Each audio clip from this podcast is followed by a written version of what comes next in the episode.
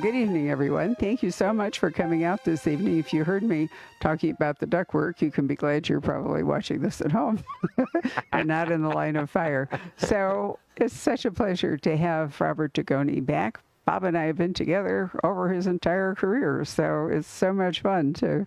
Uh, 25 years. I, It has been at least that long, yeah. I just I just learned. I'm finishing. Um, I'm I'm editing two historicals. There's a story behind each of them, but um, they'll be I think my 30th when they come Wow. out. 29th and 30th books when they come out. Yeah. And I can remember when I wrote Cyanide Canary and I opened up and there was nothing on the inside page, you know, previously. Right. Zero. Well, I stand corrected. We were not together for Cyanide Canary. It was, in fact, the David Sloane. So Bob wrote legal thrillers, and he's written three spy stories, which I truly love, in which the situation in Russia probably precludes your writing a fourth. No. Um, they're really wonderful books. So you can see on the inside of the book, there's a listing of his books, and there's a listing by um, the the lead character, so you can you can work it out. And then he's written what now seven standalones? I think it's something like that. Something like that. Sam yeah. Hell and um, other books. So he's a very versatile writer. But Tracy Crosswhite is the book where the the character that moved him to his present publisher and turned him into a bestseller. And this is number 10 in the Tracy Crosswhite series. So And it's not the last. I've gotten so many emails from people. I was 'cause saying, oh, this is the last. One last kill. I'm like, is this the last book? And I'm like, mm-hmm. no, it's not the last book. Keep going. Well, you have to be. I mean, John Sandford has always said to me, when you see Final Prey, he said, when it's called Final Prey, it will be. So there, see, that was it. Okay. Clunk, right? Um, so yeah, I think using a word in a title can be a little disconcerting to your readers. But what's more interesting in a way is that this is the third book in kind of an interior Yeah. trilogy that started when Tracy came back to Seattle and got moved into the cold case thing. Right. So why don't you start with book eight and kind of carry us forward? Yeah, it actually started with a short story, um, which uh, which I wrote, and it was called the la- the uh, Last Stand. No, uh, Last Stand. No, it was uh, the la- the last line. uh oh. Um, I'll tell you what, I'll look it up while you're talking. but um, what was interesting was I, I was in the process of writing um, what she found, and uh, Amazon came to me and said, "Would you be willing to do an Amazon short?" And I said, "Sure." And they, you know, said, "Give us some ideas." And I thought, well, what if I wrote a short that would be a prequel to what she found? And they thought that's a great idea. So I did, and my readers loved the book, but hated the fact that they said there's no ending. And um, you know, I had to think about that for a while because it says right on the book a short story, um, but they they didn't th- that that wasn't good enough. They they weren't happy about it. But um, the last line, It is the last line. Yeah, I was just about okay. And then you have two after that listed, the Academy and Third Watch. that's uh, two short stories. Yeah, the acad- but the Academy, I guess, in Third Watch had beginning, middles, and end. I felt like the last line had a beginning and a middle and an end, but I'm starting to realize that people don't they don't like it when the bad guys are alive at the end of the book. It's like they they want something to happen. But I've learned through my own reading and all, that when you have a good antagonist, you don't kill them because you kill them, they're gone. But if you keep them going, like Johnny Nolasco, you know, or now the the new police chief, um, it, the the readers they they you know they get they hate them, but they get into it because they know what the, that world is. So I, anyway, I wrote the last line, and basically it's a story of. Um, when Del Castigliano is a is a brand newbie to the department, and he comes in, and uh, there's a, bodies are found in Lake Union. True story. That's a that's a real story, and the police go down there and they can't figure out what happened to these guys, how they died. Um, and a reporter is involved, and that leads into what she found. There's an investigative reporter. She's a little bit nuts, uh, kind of a different b- bird, um, but she's got these files, and they're they're investigative files, and they they contain some explosive information, and that people don't want to get out. And so that was um, that that led into that story, and then that story leads into One Last Kill. And I think I'm kind of done with that trilogy. Um, Well, yeah. I mean, there's a pretty definitive result Yeah. at the end of it. So Yeah. um, you could branch out in a in a new direction. And the truth is that you know people having careers in the police department they move around. You know, I mean, all of us, everybody started washing Bosch again. You know, because Michael made a decision. Michael will be here November 9th, by the way, and we're going to be off site at a church up the road, which will be a, an interesting venue Yeah. to try out, right? Um, but anyway, you know, he aged Harry in real time. And so Harry is now too old to be in the Los Angeles Police Department. And so they're having to adjust. Ian Rankin did the same thing with Rebus. He made him too old to stick around in the Edinburgh Constabulary. Actually, now it's called Police Scotland, I think. It's had various name changes. Well, and that, that's one of the that's one of the challenges you have when you write in a series. Um, do you write James Bond or Jack Reacher, which is they're the same age in every book. They start in the same place every time, and they you know Jack Reacher goes into a town and there's a woman in there and there's a problem in there and he's got to deal with the problem and he's got the woman and then he moves to the next town.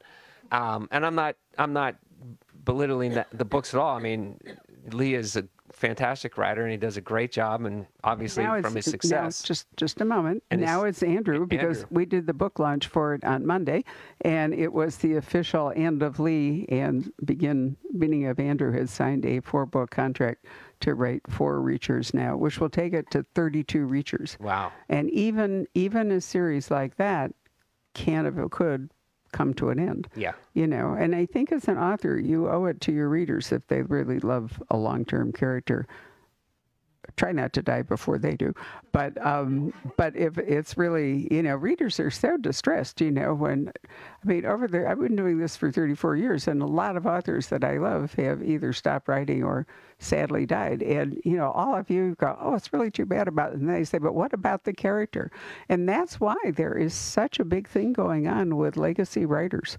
Yeah. you know that readers don't want to let go of a favorite author and so if the uh, if the author's estate allows it um, other people can come in and write it for example stuart woods died was it two years ago i think Yeah. and uh, now a really nice very good author whom i much have admired over the years brett battles um, has started writing Stuart Woods. He was self, self he was self publishing for a while only because he wanted to write a book a month and nobody would let him. He wasn't James Patterson quite yet, um, and so he he went off on his own. It wasn't because he wasn't good. It was because Yeah, he no, wanted to good. write a lot more books than I agree. traditional publishing, you know, would Yeah. allow him to do. But so for the Stuart Woods fans, this is good news, right? Because they'll get to carry on with Stone Barrington buying houses, fast cars, seducing women, and it's a male wet dream to be straight. It really is. Anyway, we digress. But what I'm saying to you is that I hope that whatever you do with Tracy, you will end her in a good place when you yeah, decide I, I you've will, had enough. I will. I will definitely. I will definitely keep Tracy. I I age Tracy slowly, usually by season. That's winter now. It's summer now. It's spring. Um, but you know the challenge is people go, okay, you know she can't be nearly going to die in every single book. And so you know one of the one of the tricks and and i was a little worried. I was like does this does this book have enough action in it you know to to make it a thriller? Um but i can't have her nearly die in every single book because then by the 10th book you're like okay well i know she's going to live. So i mean what am i getting all worked up about? Um but i have a great idea for number 11 I have a great idea. I'm so excited about this idea. I hmm. can't get to it because I'm in the process of writing the two historicals, but I have a. She's going to go back to her roots. She's going to go back to the shooting, and it's. I think it's going to be. I'm really excited to do it.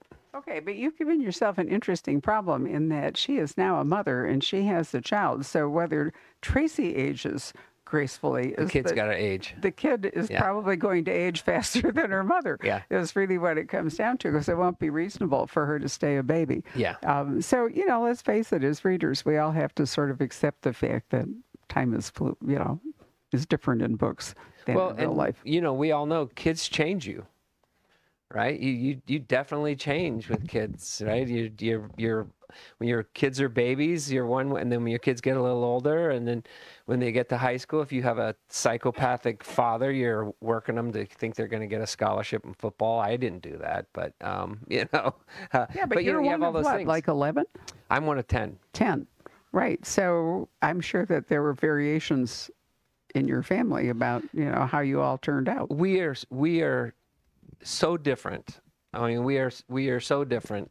Um, you know, there's that whole thing about nature versus nurture, and because of my own experiences with my brothers and sisters, um, I think it's nature. I, I, mean, I we are we are a hundred and some my my couple of my brothers and I are 180 degrees. We're just we're just not not the same people. Now, my my mother and father did a great job on us. None of us has ever been in trouble. We've never been in prison. We don't have any addictions, anything like that. But um, but we're we're different. You know, we're we're different. So, um, I I'm I really believe that um, you know how you're raised and who you're raised by is it, what is influences you. So it'd be inter- It's going to be interesting to see how Daniela turns out, um, having a, a, police officer mom and a and a lawyer father. Is she going to be an only child? You don't know. I yet. don't know yet. I don't know yet. Right. Um, and also, you know, if you have two working parents with demanding professions and they have a child, that can introduce all sorts of tension in terms of, you know, who's home, who's home with the child. And, an additional question, and this this came up a lot in the 90s when the whole women's sleuth thing went on and women were taking risks. If you're a mom of a young child, can you really afford to put yourself? Can you morally even put yourself at risk?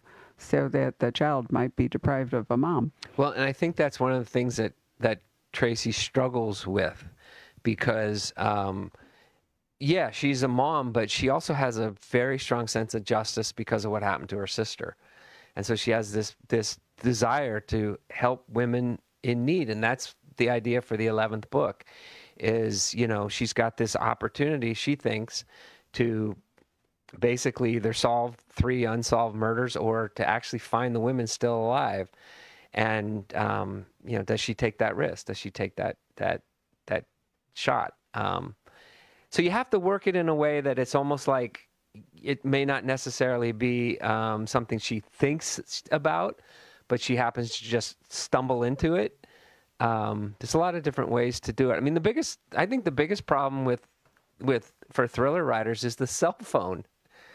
I mean, you can get reception anywhere now. I know. You know, so it's like you know, everybody, everybody. If you're writing a scene, everyone thinking, "Why didn't you just call somebody? You know, why just call the police?" You know, um, you have to, you know, and there's only so many times you can go. Or cell phone died, or you know, it fell in the water, and um, but it's it's a real it's a real problem. One of the one of the fun things about going back to Seattle in 1933 I didn't have cell phones. I didn't have computers. I didn't have instant information.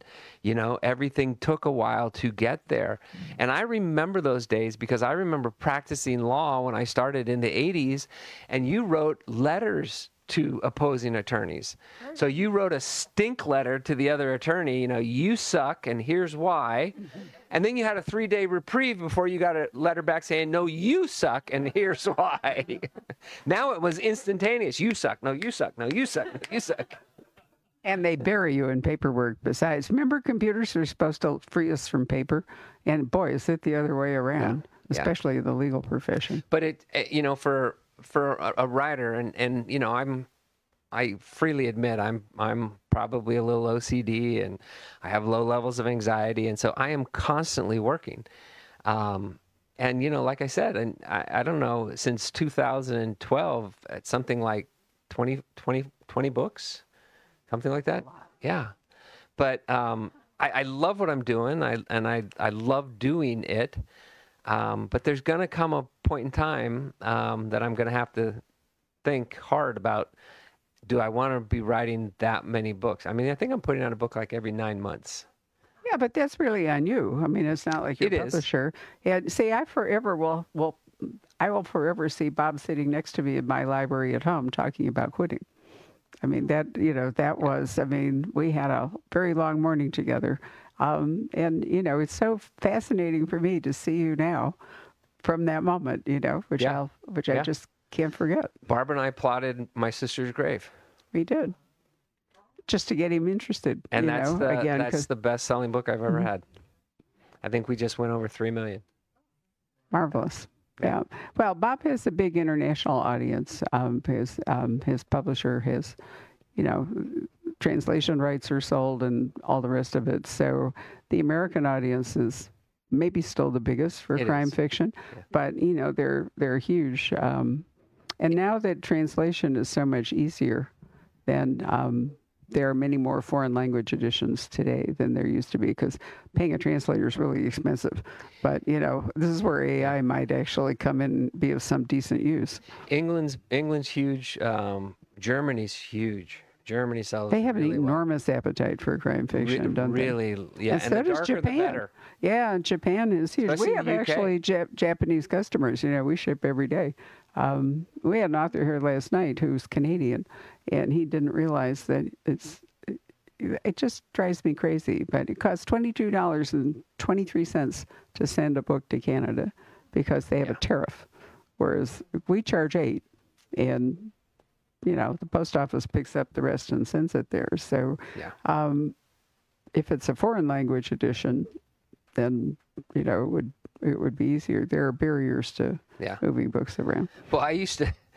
I- I get copies of my novels. So, like, if eh, when this book came out, they send me, you know, fifty. Right. Co- I think fifty copies for me to give out to people to kind of try to get the buzz going. But they were sending me like fifty copies of Hungarian, and fifty copies of, Right. of you know uh, Spanish, which was okay. But I mean, try to give away fifty copies of Hungarian and fifty copies of Chinese. I mean, I don't know that many people that speak those No, languages. we actually have foreign language. You know, Diana sent we we sell foreign language Outlander editions, and Steve Berry sends us his foreign language editions. So because we have this big international audience, so we can actually sell. You know, Well, I Steve, I- Steve in Hungarian. I should send them to you. I knew you were going to say that. I probably shouldn't have brought it up. Right. So, um, police procedurals have to proceed in in a linear way to a great degree. I mean, you've gone back in time in this one, but you know the the whole fashion for novels with twists and so forth today that's so big they don't have to proceed in a straightforward manner but if you're a cop working a case it has to start with something Yeah. and you move through the investigation so if you're writing a Seattle based police procedural, it's pretty hard not to have the Green River Killer surface from time to time so. because that's the really big Seattle case. Seattle and that's part a- of your inspiration for this book. Yeah, I mean, Seattle has had a, a lot of serial killers. And I uh, was able to ask a homicide detective one time why. And you know what his answer was? Because there's so many ways to get rid of bodies. You have mountains, you have rivers, you have lakes, you have ponds, you have, you know, the ocean. You, I mean, you, you name it. Um, there are so so many, and it's it's it's eerie. It's scary. I mean, it's it's it's hard now for serial killers to to to do what they've done for years because there's police have gotten so good at DNA and all this other kind of stuff to to catch them. But I mean, when you think about it, it's just it's and if you have a, a young daughter like I do, it's frightening. It's really frightening. So why don't you tell us about this this case? Because here's here's Tracy. Well, part of the problem is she and the police chief are at odds because Tracy can expose the police chief as having been on the take for a drug gang, right? Right. Right. Um, and there's you know there's problems in that. So she she doesn't really have any any solid evidence to do it, but she knows it's it's true. And um, so in in what she found, she's she meets this young woman who comes in and says, "Can you find my mother? She disappeared 30 years ago, and we never heard what happened to her." And she was an investigative reporter for the Seattle Post Intelligencer, and I, I have her files, and she was working on these explosive cases, and I think one of these things is related. So that was called What She Found, where Tracy has to go and, and try to find the mother. Um, in in this book, what happens is the police chief comes into Tracy and says, um, "Yeah, I want you to solve a serial killing, a serial killer. I want you to catch a serial killer who we tried to catch years ago and never caught him." And it's a it's a hopeless case. Then that's why she's giving it to Tracy. Is is she's hoping Tracy will fail. and um, there was I think uh, 13 murders of of women, um, but there was a, a a a difference. The first eight or nine were prostitutes, and then after that were sort of housewives, suburban women, and they thought it was two different people. They were trying to figure out what the connection was, and in any event, the the story is familiar to Tracy because it's one of the files that this woman has. So Tracy says, you know, okay, but I cannot, I cannot solve this without knowing what the the task force did back in the day when they were trying to catch this this killer, and Vic Fazzio worked on that task force. So what Tracy is basically saying, without saying it, is, let me work with Vic. And um, Weber, the police chief, she says, okay, fine, I'll I'll get somebody for you to work with. And she gives her the who was the per, man who was the head of the task force, Johnny Nolasco.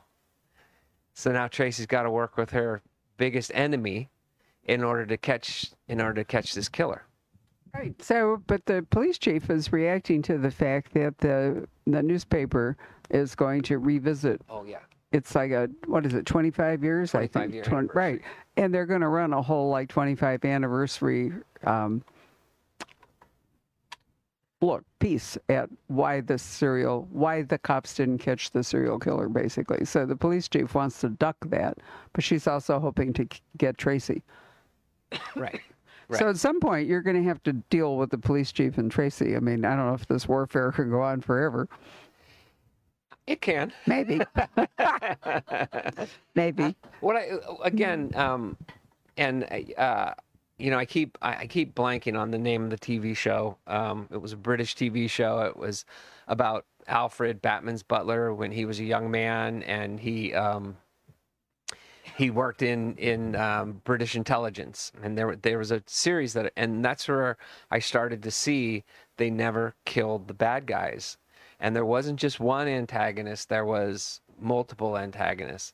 So what I what I'm hoping to do um, is that you have you'll have Nolasco, you'll have Weber, and then you'll have whatever the whatever the case is, you'll have that bad guy. But you know, it just it allows it allows for what Stephen King talks about, which is tension on every page. Um, and you know, you read some of his books, and and if you read them closely, you realize there's tension on every page. It's not the same tension. It, it might be psychological tension. You know, it might be um, employ her work uh, um, tension. You know, with her her work colleagues, and then it might be, you know, physical tension where she's at, in danger. So. Um, so yeah, I'm just sort of just keep toying with this idea of um, having multiple, you know, multiple people that are she doesn't she doesn't get along with. Well, that's fine. But I mean, there's a difference between the actual bad guys, like the serial mm-hmm. killer, and the jerks in the department. Right. So what you're you're not necessarily letting the the serious bad actor go. You're talking about keeping the and I I think almost all police procedurals that I've ever read, there's always some sort of interdepartmental politics and rivalry and Yeah. stuff. I mean, again, coming back to Harry Bosch, it was always that way. You know, he and the and the head of the LAPD were forever, you know, even in the television, they were always at, you know, Yeah. cutthroat points and I used to have two homicide detectives that that wor- worked with me on each of my books, and um, one of them tragically passed away, 48 years of age, um, not in the line of duty. Um, and then his his girlfriend, who is Tracy Crosswhite, um, you know, just it was too much. Uh, she worked for a while, and then she just pulled out, and she's now retired. She still reads my books. She still helps me with them, but um, you know things are changing in the police department rapidly um, the technology that they're using is is so part of the challenge for writing these is just staying on top of what's going on and what's happening and then also what will they tell you like you know for the longest time they wouldn't tell me that they're able to track cell phones without the towers or anything they have the ability to track your cell phone um, they have the ability to do a lot of things but um, you know you just kind of keep meeting people um, i started golfing with a gentleman who's had parkinson's for 17 years Uh, he's a he's a Dan, Dr. Dan. He's he's a marvel. You know, 18 years and he still goes out and golfs. He's 78, and so we'll go out and we'll golf with Dan. And and Dan is like uh, the mayor. I mean, he knows everybody. So he invited me to go to the Bellevue Police auction, and I went. And the first thing he did was in, in, it was introduce me to the guys in the crime lab. And they said, anything we can do to help you. You know, so you just kind of keep Well, you have an update on, we won't talk about what it is, but you have a DNA update in this book, yes, which I thought was really very cool. yeah, yeah. And they're I mean it's it's it's amazing what they're able they're able to do now. It really is. I mean, you know, when you put your spit in that little bottle, there's a lot more consequences than you think on what, what they can do with that spit. Wasn't I reading about, was it the Green River? I think it might be in your book, actually. The Green River killer, they could never get enough evidence to get a warrant to get a DNA sample. But then one day he made the mistake of flipping a piece of chewing gum he'd been chewing into the trash. Yeah. And once it's out there in a public space, the police were able to grab the chewing gum. Yeah, he took a, they took a pencil and they Yes. brought it in. They got it tested, and once they got the results, then they went to Dave Reichert's office at the time he was the sheriff, and they said, "We got a positive on the DNA. Who do you think it is?" And he said, "It's Ridgway." They said, "Yeah." The the guys who worked with Ridgway at a paint car paint shop, I used to call him Green River Gary because they thought he was the killer. Oh. Yeah. He probably loved that because they are basically narcissists, and you know, Oh, very I- much. Yeah, and so he's probably thought that was really a sort of a great joke that they would call him that, Well, uh, but so they couldn't actually prove it. one of my wife's best friends growing up was the paralegal who had to work in the office what they did is they took an office building they took an entire floor and they turned it into a prison and they had gary in in one of the rooms and they kept him in there because they were he was feeding them information on where all the bodies were and she at one point took a selfie like this because ridgway was standing right behind her um, and so she had all these stories about what a narcissist he was and all the things that he would do. And even after when he finally was, you know, convicted, he pled guilty and he went to prison, he used to call them up and he'd say, you know, I, I remember another body. I think I remember another body. And they'd say, okay. And, and he'd say, yeah, I can, I, he was just trying to get out of prison. He was just trying to get out Have a day out, sort of like a out. picnic. They'd, they'd you know, take him out, t- show us where the body is, and oh, you know what? I guess I was wrong. So they started to catch up on him, what he was doing. So even even caught, these these guys are, you know, they're they're they're always always thinking of you know trying to think one, and they're usually incredibly bright. You know, a lot of times they're very bright. But someone just asked me this question on uh, social media the other day. Um, I started the book. Um, uh, the second book in, in the Tracy Crosswhite series, where she's hunting a serial killer, I started with a quote um, from a criminal uh, psycho- psychiatrist, and she's told me she said for for uh, for psychopaths, there is no treatment, there is no cure, there's only prison. I mean, you're never going to cure these people. They're just never going to. They're never going to solve it. And I thought that was just chilling. Yeah. So, what what makes you decide to move from one sort of fiction to another? I mean, why did you write the first Charles Jenkins spy story, for example? Um, you know, I I think it's I think a lot of it is um I just like to challenge myself. You know, um when I first wrote The Extraordinary Life of Sam Hell, nobody really wanted to take a look at it because I was a crime writer. You know, even my agent was reluctant initially. Um and you know, I just I'm I I guess I'm kind of one of those people that if somebody says you can't do that, I say, "Really?" let's see um, and i i know I, I i am a big fan of stephen king um, I, not so much the horror because i'm also a big chicken and there's no way i'm reading his horror and then going to bed at night that's just not going to happen uh, but you know um, the Green Mile and 11/22/63 and Mr. Mercedes and you know all I- all the, and you know I always thought you know, he writes. He kind of writes what he wants, and he can he can transcend it. And I've never considered myself a genre fiction writer. I've just considered myself a writer. You know, I've written I've written journalism. I've written short stories. I've written poems. I mean, um, I just I like to write, and um,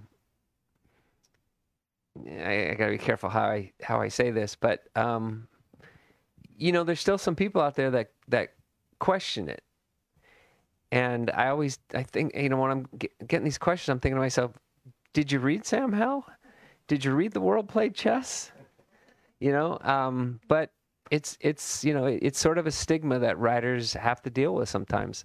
I remember Lee Childs one time at Thriller Fest I think he had written like 18 Jack Reachers. And I don't know if Lee's ever written anything else. I, I don't know. But I remember he was just like, oh my God, you know, I'm going to kill Jack Reacher. Obviously, he didn't. But I remember him saying that at a Thriller Fest.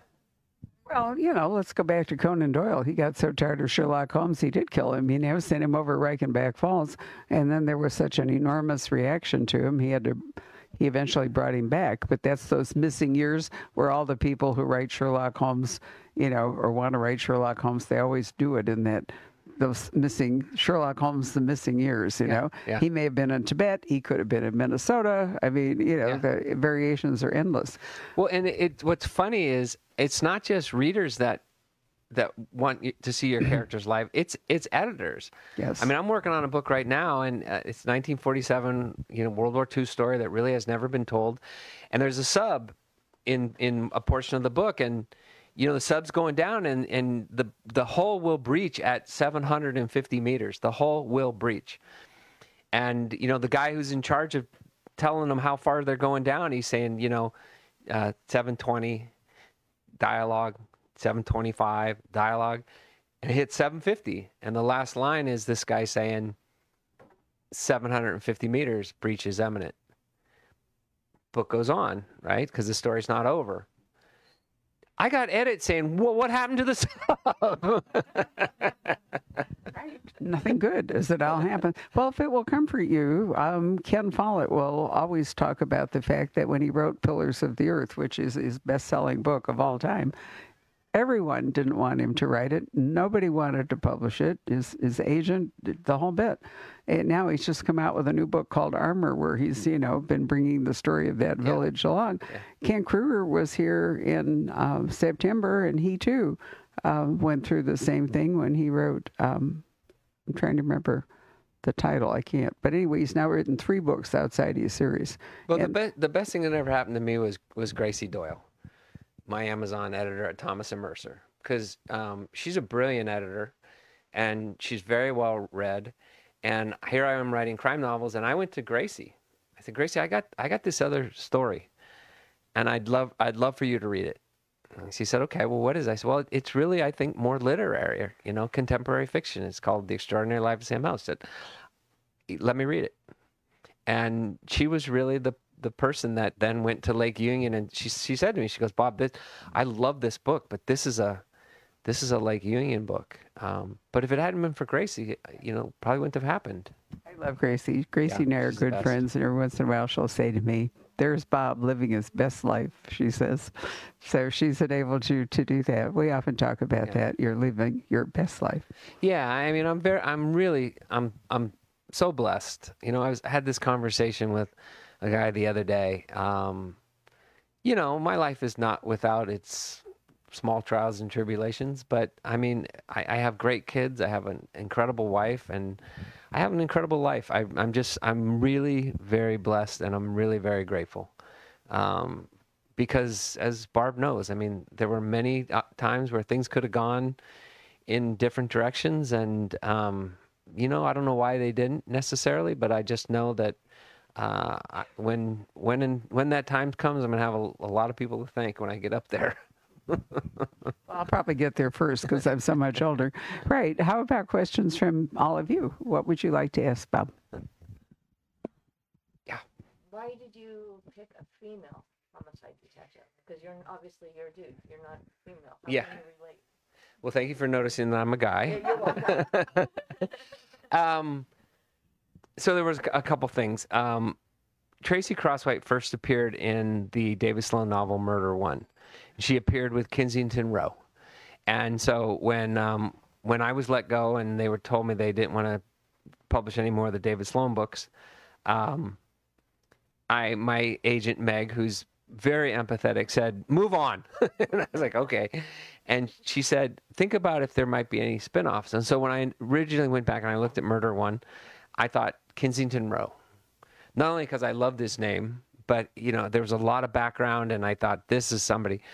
But then um, as I kicked it around with um, a little bit with Meg, you know, I I didn't I didn't want to write I didn't want to write the the male police officer who lives in a trailer at the beach. You know, he's an alcoholic. He can barely survive, but somehow he manages to solve every case that's ever put in front of him. And um, I started to I, I started to get in touch with friends of mine who worked in the criminal justice department at at the prosecuting attorney's office and stuff. And I started they started putting me in touch with police officers to help me. And I came to realize there was one female homicide detective. And, and this was 2012, probably 2011, 2012. One. And I thought, so I went and met her. Her name was Dana Duffy. And, you know, I remember talking with her and, and, um, all the different things that she had to deal with, you know, was, was really pretty amazing. Um, and so so I started kind of to look into that, and and that's really why I did it. I wanted to do something different, and you know I often get asked, you know, how do you write from the perspective of a woman, and the answer is I don't, and and I will never make that mistake. Um, I I just don't think there's a tremendous difference between us when it comes to what we're trying to do in our jobs. And Tracy's a perfect example. Her job is to solve crimes. Well, that's the men's job too. How she does it, you know, she doesn't sit there and do her nails when she's at her desk. I mean, you know, that, all that stuff is just sort of. Um, and I have four, four, four sisters, three of whom are older, You poor guy. and they raised me. So, When you wrote her Game, I mean, that's a, a woman led series, I mean, led story as well. Yeah. Very good. Yeah, You're thank you. You're back in the legal, you were, we were here discussing it. Yeah. One with it last year. Yeah. And it's sort of the same thing is, you know, I didn't want to write a book about a lawyer who's, you know, an alcoholic, you know, I the verdict, you know. Um I wanted to write about um I wanted to write about someone that has you know, she has to go she goes through an experience that most men don't go through. In fact, I'd say might be be a rare occasion. I'm sure it's happened. Um, I think they made a movie about it at one point where, but you know, she's basically sexually harassed in her prior job um, and she's got to move on as a result because nobody's going to do anything about it. So, um, I'm a retired hom- homicide detective. ah, Yeah. And uh, my stupid supervisor, supervisors, that actually a few of us, and I, your, my sister's grave, we started reading that, and so now I've read nine of your books. I don't. know. oh, thank you. I don't know how many they've read now. Yeah. But I heard about it from the sergeant about homicide. You know. Yeah, Uh-huh. yeah. Wow, I love that. Are you down here? Uh, no, no, Pacific Northwest, Oregon. Okay. Yeah. Oh, interesting. Well, you She might, might have to not give me a talk so card. candidly about it if- or here, right? Right. Well, I mean, you know, I think the thing that that is the most frustrating thing for me, but also, um, you know, when we were having all the riots in Seattle, it was really hard to watch these guys breaking into stores and stealing stuff, and you know, walking out with clothes, and you're thinking, you know, and I remember talking to friends of mine that are and or retired police officers, and they told me when it was happening, they said, Bob, there are police officers in the crowd with cameras like everybody else and they're videoing everybody that's doing everything and they will get every single one of them. And do you know that they arrested over 250 people and they charged them for the Yeah. Listen, we had that happen here. Do you remember when they broke into the mall and then went across the street and trashed the Mercedes dealer? And um, social media got all. I the thing I find so amazing. You worry about you know phones all the time in your stories. There doesn't seem to be a criminal who's smart enough to remember not to take a cell phone Yeah. out on the job, so to speak, or not. I mean, that's how they got most of the January 6 people. Yeah. You know, I mean, it's it's this weird. Yeah. I don't know. Do we all feel like there's some weird bubble that, you know, sits on us when we're on our phones? So that all our conversations while you're standing in line at the drugstore talking to somebody, nobody else is actually listening to it? Well, I think they I think they think that everybody's part of their the group, right? So nobody's going to turn them in. But like you said, I he's I remember my buddy Alan telling me he goes, "There's police officers in that group, I uh, plain Yeah. clothes, and they're walking around and they got their phone going."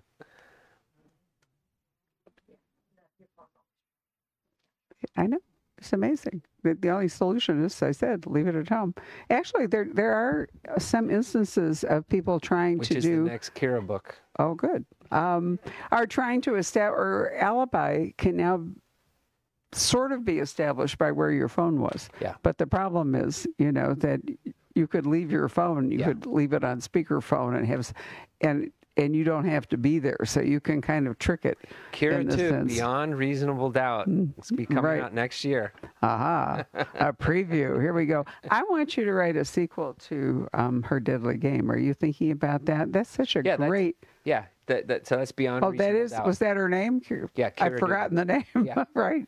Yeah, no, Mm. um, that book's d- done really well, and I came up with a great idea. Um, Oh, good. Because I think that you, psychological more. you had a brilliant idea. If you haven't read Her Deadly Game, it's one of Bob's very best plots. I mean, it is really a super book. I think I was. Um, It's a lot of. It was a lot of fun. yeah. yeah, Good. yeah. All right. Another question. Now that we. Yes, ma'am. I'm excited about historical fiction coming out. I did So am I. I did not know that you have a second one. Is it a standalone or does it They're- They're they're they're both standalone at present. So the first one is about a um, reporter. He's 19 years old. It's 1933, in the middle of the Depression. He's from Kansas City. Don't ask me why, because literally I was going to write a story from the perspective of a young defense attorney who gets called by the police because back in the day the reporters were embedded with the police. So the police could call him up and say, "Hey, we got a murder. Do you want this story?" And somebody from the Seattle Times would be the first one there and they'd get the whole story, right? And they'd scoop everybody else. So I was going to write it from the perspective of a den- defense attorney and literally woke up early morning and this kid was talking to me. And he's like, I want to tell this story. I want to tell this story. And so I've learned to trust it and just go with it. And the story is, you know, he's from Kansas City and he graduates and his father says, you know, it's the depression. I, I can't send you to college. I, I don't have any money for you. And your aunt's coming to live with us because her husband took his own life, which was a huge problem back during the depression. So have you thought of the military? And he's got a mother that says, oh, hell no. And she starts making phone calls to relatives and he gets a job as a reporter at the Seattle Daily Star. And he's supposed to be just sort of a, a you know, a gopher. And he gets there and the, the, the guy who runs the paper, Howard Fishbaum, who everybody calls Fish, he has he's had a reporter that's that's quit. So, you know, can you uh, you, you want to be a reporter? Yeah, here's your. So anyway, this kid gets a phone call. He's he's been on the job for about a year, and he gets a phone call from a very famous detective named Ernie Blunt. And he was a homicide detective in Seattle, and he says we got a killing at the Pom Pom nightclub on Profanity Hill. True story. This is all documented in dozens and dozens of newspaper clippings because my wife's grandfather was the attorney representing the killer who was a gangster. So you have you have the depression, you have bootlegging, and you have the Seattle Police Department which was completely and totally corrupt up until about the 1960s, but especially so in the 1930s. So this kid doesn't know who he can trust and he's he's trying he's following this trial about this this gangster that gets put on trial for the killing of a light heavyweight boxer in his pom pom nightclub. And there's people that witness it but nobody's talking and everything. So that's the first book. And that was that was a, just so much fun to write because Seattle back in the 1930s was was really a fascinating place. I mean, you talk about the the Wild West and the the you know the the prostitution houses and the gambling houses on one side. On the other side, you had these ultra conservative religious people, you know, who wanted to shut down no gambling, no anything inside Seattle. It was just really just, and you're on the waterfront. You got sailors coming in on ships because we're getting ready for. Just it was fascinating time period. The second story is the story of um, 1947, and it's based on again on true events, um, and it's about a guy who during the Depression, right? Can't go to college, so he joins the the National Guard, which a lot of people did at that time because they were told you're not going to get sent overseas. It's the National Guard. You're going to protect the homeland. Well, then FDR federalized the National Guard, and these guys got sent overseas. He got sent to Manila. And you know what happened in Manila, right? The Japanese overran Manila, and you had the Bataan Death March, and you had thousands and thousands of prisoners in prisoner of war camps, and the conditions were absolutely horrific. But where it gets really bad is when the Japanese defense minister sends out a proclamation saying, We cannot allow these prisoners to live because they're witnesses to all the atrocities we've committed. So they packed them on these what were called hell ships, and they took them out, and they were they were almost like um, human shields, but they didn't mark the boats at all because they weren't planning on using them as human shields. They were just planning on letting them die and then throwing them overboard. Um, so it's, it's an absolutely fascinating story.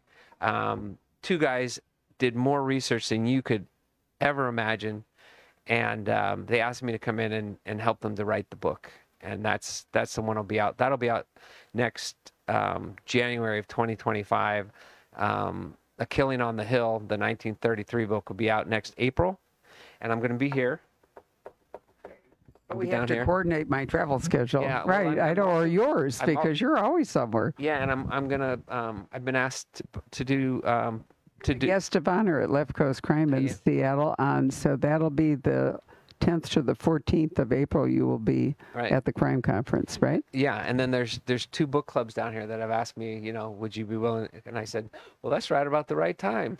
I said to called up Gracie and said, I think I should go down to the Poison Pen in April.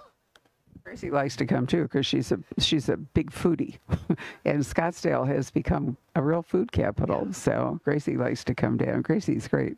We've had some good times. Anybody else? Um, hold strong, hold strong, which is sort of a little bit of a play on words. Um, it's one is you know stay alive, but the uh, second is they were put in the holds of ships that were metal; they couldn't get out. Yeah.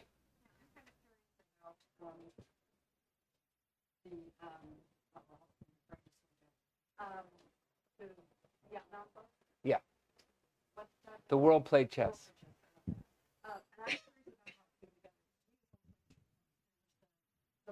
Multi-generational piece where the dad and son and then the older person who'd been there, they all sort of like the coming of age of each three of those at such different times Right, in the world and with life, right. and then the telling of the Vietnam story. Yeah. Did they come to you at the same time, or No. did Vietnam story you put in the? What, how did that come about? So the the the the story that came to me initially was my summer of senior year when I got a job on a construction crew with two Vietnam vets. And you know, I never at the time going through it thought, well, this is going to be a book someday. But when as I was sitting there thinking, I'd like to write another literary type of novel, you know, I started thinking back on that time in my life, and that was really a, a point in my life where, you know, I really, I really, I grew up in a bubble. I mean, I grew up in Burlingame, California, and it was a total bubble. Um, and I had a loving family that was a total bubble. And then suddenly here I am with these two guys that are telling me, you know, they were they were hunting prostitutes in Vietnam when they were 19. They don't believe in God. I mean, there was just everything was just bursting. You know, all these, and um, so that's kind of what I thought I was going to write, and I was going to supplement it with my son's senior year in high school playing football. Um, but I was going to set it in San Mateo. So what happened was I wrote that story, and I gave the book to my son to read because I didn't want him to feel like I was usurping his life. Um, and I wanted to, he was comfortable with it. So he read it and he's a very intuitive young man. He's incredibly intuitive, and he came down and he said to me, um, came over and he said, "You know, I, I loved it. I really liked it, but Dad, I don't have any idea what happened in Vietnam. It's not taught in schools. Nobody ever talks about it. Um, it's sort of like the forgotten war." He said, "I don't know what happened," and I went, "Huh." So I went into my what used to be my daughter's old bedroom where I have all my sort of my writing books that I've had collected over the years. And on the shelf was a book called Nam. And I had bought that in 1981. And I bought it because of the two guys I had worked with. And it's it's this these snippets of all these things that happened to these men who fought in the bush. And it's just dozens and dozens and dozens and dozens of stories so I started reading that, and then I started supplementing it, and I went and I started uh, checking out all the books I could, but I I kind of avoided um, the really famous books like Karl Mar- Marante's book, um, The Matterhorn, and then what's the Vietnam book that won the Pulitzer Prize? I can't remember the name of it. On- Honor something. I don't recall. Um, I remember trying. It's a very hard subject for me Yeah. because I'm a Vietnam War widow, Yeah. so you know, it doesn't go over well with me. I did not know that. You didn't. I did not know that. Yeah. So it's a yeah, it's a it's it was a horrible horrible time and um my biggest concern was I wanted to get it right for the men who fought there. Um, I did not I did not want anyone to think I was trying to take advantage of the situation. I wanted to get it right. And probably the the best email I ever got was from the Vietnam Veterans Association when they emailed me to say it's probably the best the best book we've ever read on what really happened over there. Um, and what was interesting was the book came out right when Biden was pulling all the soldiers out of Afghanistan. So I started getting phone calls from newspaper reporters and television reporters saying, "Is this is this a book a reflection of what's happening in Afghanistan?" Hmm. And how do you answer that? Probably best not to. I didn't. No, right? I said, I don't know. That's for you to decide. I didn't. I. I. I I'm not a political person. I just tried to write a story that people would read. to relate it to different kinds of things, perfect, the way it came through, with the younger boy. Yeah. And then the dad, and then the older story. It was real heartbreaking. Well, what was really what's really fascinating is the way we did the Audible book. Because they gave me three tapes of three different people doing the reading of, of William's story in Vietnam. And they were all good, but the guy that I chose was he sounded like Richard Dreyfuss to me. He just sounded just brilliant. He had the accent down, the New Jersey accent, everything. And I said, This guy. And they all smiled. And I said, Oh, did I pick the right guy? And they said, He's a first generation Vietnamese actor. Yeah. Yeah. So it was it was really really interesting the way that that happened. Um, and you know that's probably the that's well I can't say it's the only time, but um, when I wrote, a, you'll know you you'll know what I'm talking about. But I when I wrote about the one particular death, I cried when I wrote that because I really did not want to kill that individual. I just didn't, um, and it was really hard. Yeah. Well, on that note, I think that we should probably thank Bob for There was coming one more and sharing. somebody- oh, I'm sorry. one more Was there one? I beg your pardon. I didn't see your hand. comment.